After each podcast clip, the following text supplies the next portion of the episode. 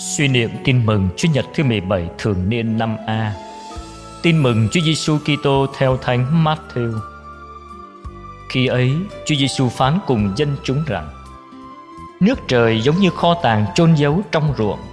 Người kia tìm được vội chôn vùi xuống, vui mừng trở về bán tất cả những gì anh có mà mua thửa ruộng ấy. Nước trời cũng giống như người buôn nọ đi tìm ngọc quý. Tìm được một viên ngọc quý, anh về bán mọi của cải mà mua viên ngọc ấy. Nước trời lại giống như lưới thả dưới biển, bắt được mọi thứ cá. Lưới đầy, người ta kéo lên bãi, rồi ngồi đó mà lựa chọn. Cá tốt thì bỏ vào giỏ, còn cá xấu thì ném ra ngoài. Trong ngày tận thế cũng vậy.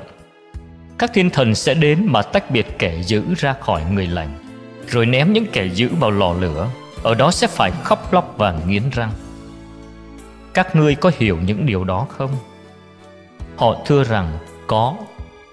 Người liền bảo họ, bởi thế những thầy thông giáo am tường về nước trời cũng giống như chủ nhà kia hay lợi dụng những cái mới, cũ trong kho mình.